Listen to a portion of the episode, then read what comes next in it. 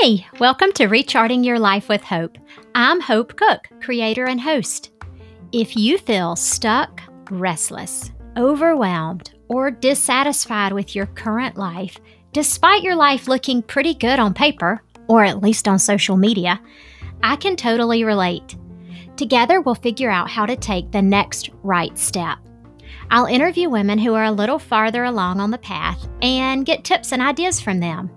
I definitely don't have it figured out, so I'll share the ups and downs of my own journey with you. Let's get started because life is too short to waste in autopilot. If you want to be the best possible version of you, you're in the right place.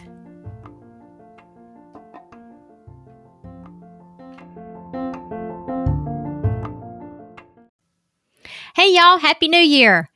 Let's talk about 2021. How do you want your year to look? Because if you don't have a clue how you would like for your year to look, then it's just going to happen to you. So instead, let's try to make it happen for us.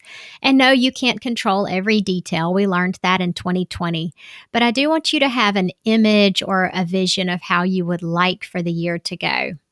Because if you have goals and you set milestones to get you towards those goals, then they're way more likely to happen.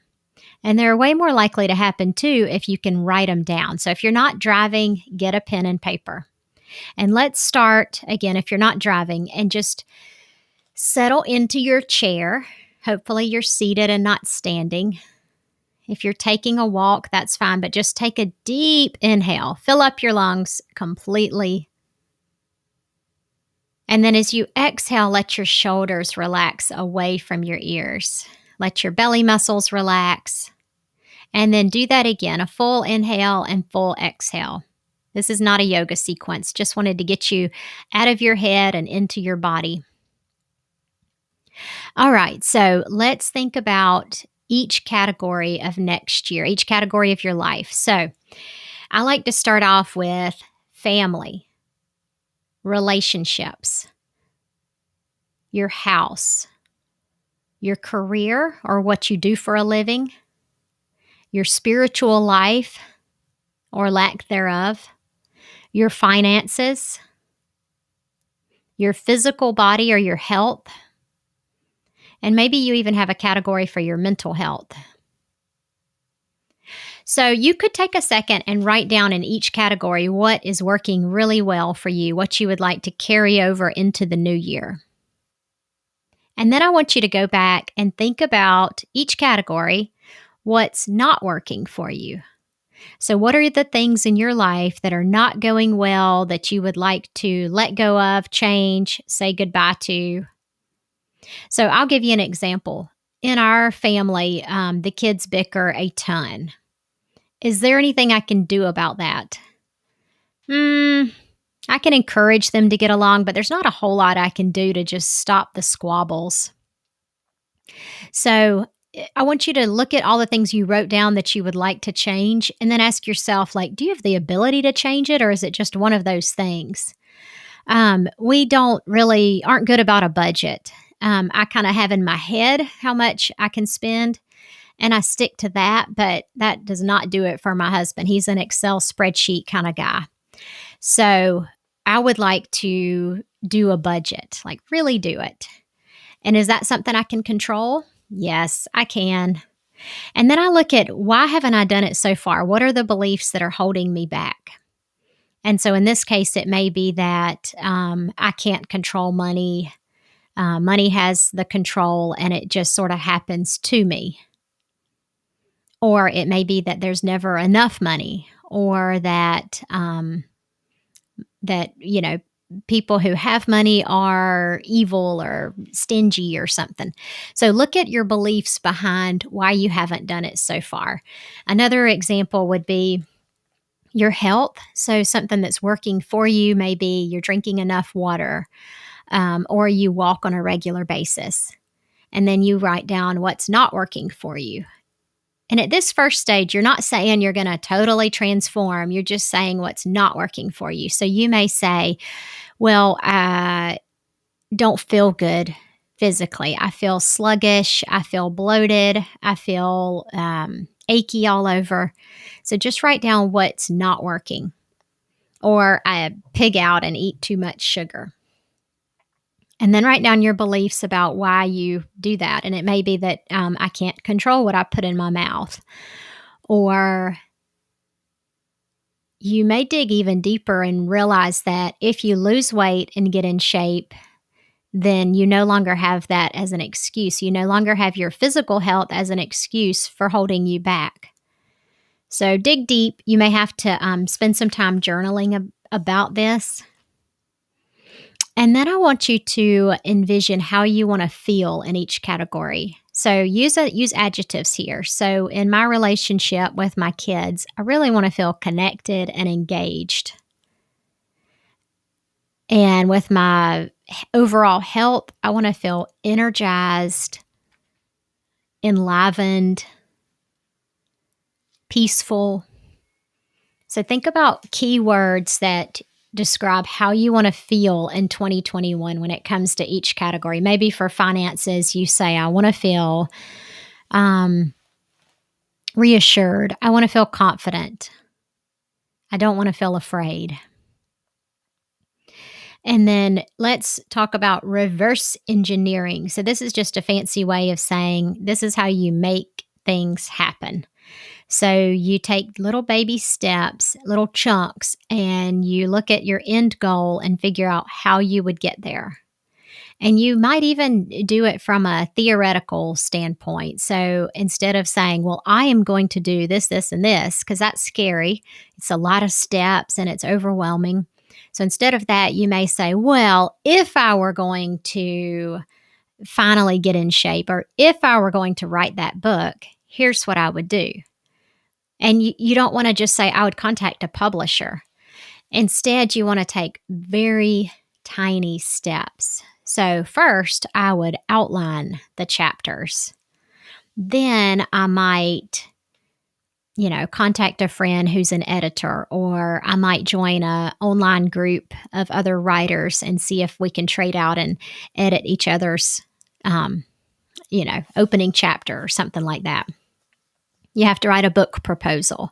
So you make little baby steps and then break those down even further. Like if you don't know how to write a book proposal, you're going to have to check out a book from the library or research it or i'm bad about signing up for courses to teach me how to do stuff like that and that just sort of prolongs the it, it's an excuse it prolongs me actually having to show up and do the work but break it down into tiny steps. And then i want you to get out your planner and look at the calendar. So it's already january. And think about what could i do next week or this week?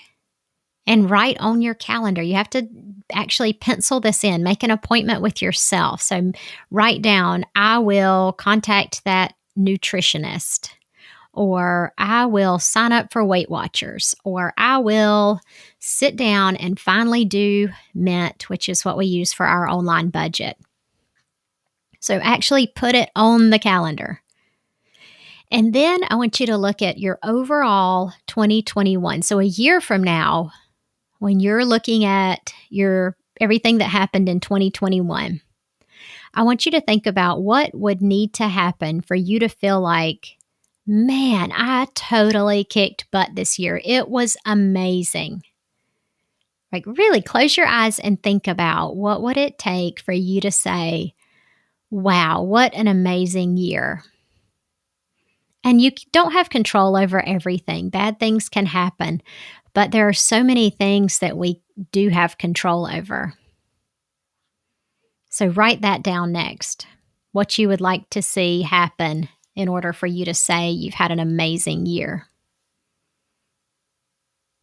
And I want you to take a, another section of your notebook and write down all the excuses that popped into your head as you were writing down each of those things that you would like to see happen.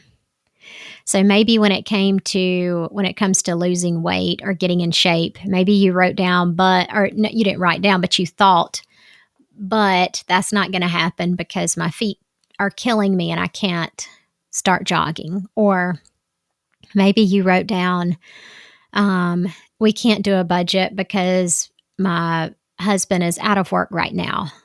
That's not my husband, but maybe that's what you're thinking. Or I have five little kids at home. Maybe you're thinking about your children and how you can't possibly go back to school. So just write all those excuses down. And then I want you to go through those excuses one by one. And I want you to write the opposite of what might happen. So if you wrote down, I can't do this because blank, I want you to write down, I can do this, and then write down the opposite. Like, so for example, I can't go back to school because I have five little kids. Maybe you write down, I can go back to school because my family is supportive and I'll be a good role model for my children. Or maybe you write down, I can exercise because it will make me feel amazing. And then you look at, you know, is this a legitimate excuse? Maybe your feet really do hurt and that's why you're not jogging. So, what do you need to do about it? If you were one of your best friends and you were a problem solver and you were sitting down having a heart to heart with your best friend, what would she say? She might say, well, Go see a podiatrist, go see an orthopedist or a rheumatologist, go get a new pair of running shoes, treat yourself. Start off with walking, join a couch to 5K program. So, this is how I like to write my New Year's resolutions. And the last thing I'll say is that you need to check in regularly with these things. So, for all those emotions that you wrote down, pick the top three for how you want to feel in 2021. So, for me, I think I wrote down I wanted to feel engaged, I wanted to feel um, curious, I wanted to feel creative. And so you write those things down on a sticky note, write them in your journal, put them on a on your phone, set a reminder. So if you keep looking at these words, every decision that you make, you will think, all right, is this going to make me feel more creative? Is this going to make me feel more engaged or more connected? Whatever your words are. And that's a baby step. So if the whole New Year's resolution thing is just feels like too much for you, just do the word exercise. Just pick some words that describe how you want to feel. And then the for the little goals that appeared in your journal, so you should have like weekly goals. These are called SMART goals. We can do another episode on that, what the S M A R T stands for. But you want to just go and make sure you're looking at these goals regularly. So you have to use it, put them in a planner that you actually look at. And for me, it's I keep an index card with my to do list on it, and I make that to do list from my planner. And I make a new one sometimes twice a week, but at least once a week. And so on there, I will have, you know, need to call so and so or need to set up appointment for this. And I do it. I don't want to have something that I can't mark off on my list. That's just the kind of person I am. So Try not to get overwhelmed with thinking about the entire year, but instead just think about feelings, think about how you want to feel, and then take little tiny baby steps. Send me a message and let me know what you've come up with.